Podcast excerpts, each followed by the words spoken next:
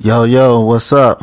This is your boy, Marlon Glatton, a k a. Wink the Dine, coming live and direct once again on the Blowdown. It's been a minute. Hope y'all missed me. I'm back.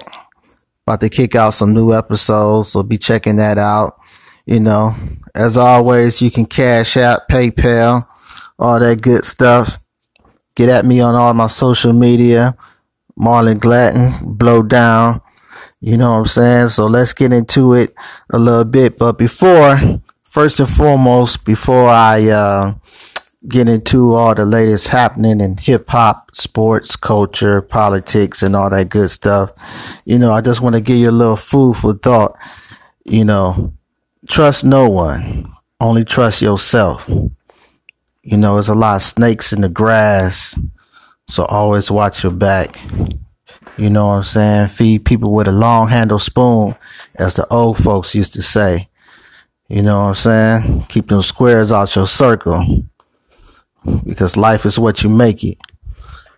Sometimes you got to do something unexpected. Shake these niggas, shake these haters, keep them guessing. Be unpredictable. Never let them know your next move, your best move. You heard? Alright, so that little sol- soliloquy, we about to get into it. You know, first I want to say salute to Tyler Perry. Tyler Perry recently opened Tyler Perry Studios. Well, it was already open, but this is a grand opening in Atlanta where uh, he bought an old army base, which was on the site of a Confederate plantation, uh, a Confederate Uh, actually a Confederate army base, you know, that was enslaving our people. Now a black man owns that land. He has twelve sound stages named after prominent black people like Spike Lee, Sidney Poitier. Everybody was at the grand opening. It was truly magical. Black Hollywood, Jay-Z, Beyonce, Will and Jada, you know, who's who. Tiffany Haddish, anybody black with a little limelight was there. Charlamagne the God was there. So Tyler Perry Studios, he has a deal with B E T for his streaming services. So he's doing big things. A black billionaire, got his own island. And the man started off homeless.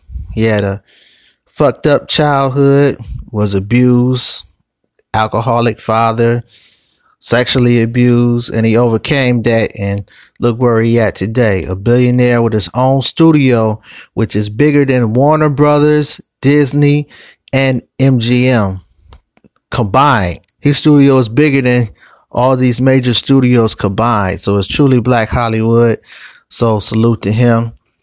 Another subject I want to touch on is what uh, Jermaine Dupree, Uh, the So So Def uh, C E O, artist, producer, who made hits from the likes of Criss Cross, The Brat, the first female rapper to go platinum, a little Bow Wow, and of course Jagged Edge, Escape.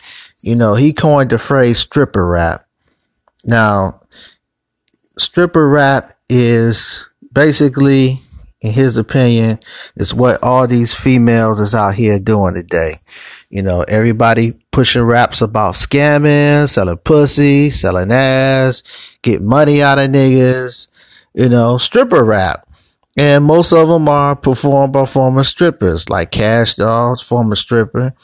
Uh, of course, we have uh, Meg Thee Stallion, even though she wasn't a stripper.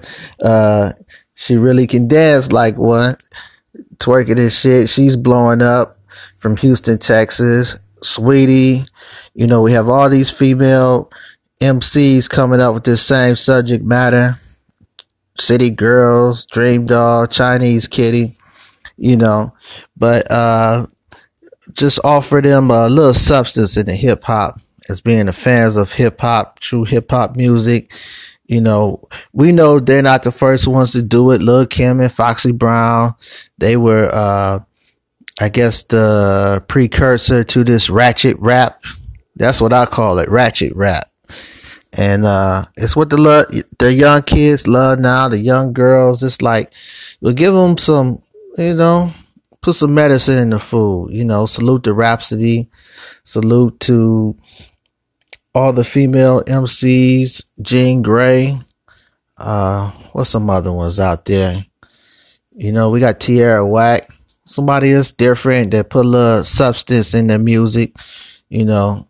But, you know, everybody want to party, turn up, ratchet, and twerk, and, you know, shake their ass. And, and that's all well and good. But, you know, you know, it's fast food. It's microwavable, man. Sometimes you need a home-cooked meal, you know. Uh, which brings me to Tekashi six nine, the alleged ten million dollars deal from his record label ten K Projects, uh, which is owned by um, Grange. Is uh, this guy Grange, who's the son of this Lucian Grange, who is the son of uh, this the big Universal organization conglomerate. He offered Tekashi six nine ten million, ten M's, Snitch nine for two albums, one Spanish, one regular hip hop album. And uh, some people say it's bullshit, but I think it's some truth to the matter. Uh, he's already getting deals at Live Nation for touring. And like I said before, these young kids don't give a fuck about no snitches. No snitches get stitches. You're going to come out. You're going to have a number one record. You're going to go platinum. And uh, as far as the touring, he's, he can go overseas and get plenty of millions. And he going to be good. You know, it's like nothing never happened. You know, these young kids don't live by no street code. And his audience is young white kids from Iowa and Idaho. So they don't give a fuck that he snitched on nobody. You know, he took down a whole tray, nine tray blood organization. They don't give a fuck about that. He's going to come out, make millions of dollars, go number one, have a hit popping album. And it's like nothing ain't never going to happen. So, you know, the days and times we live in, you know, our street codes and ethics are gone down the window, out the drain, you know. And this shit in Dallas, Fort Worth, Texas. I don't know what the fuck's going on in Texas, but they just gunning down unarmed black people from Botham Jean to uh, Atania Jefferson, unarmed woman playing video games with her nephew. Police rolled up and just popping, just licking shots, not announcing that they're on the scene. No, hey, this is the police. Put, let me see your hands. Nothing. They just coming in bussing, because my theory is that these cops are just some pussies. They scared to death.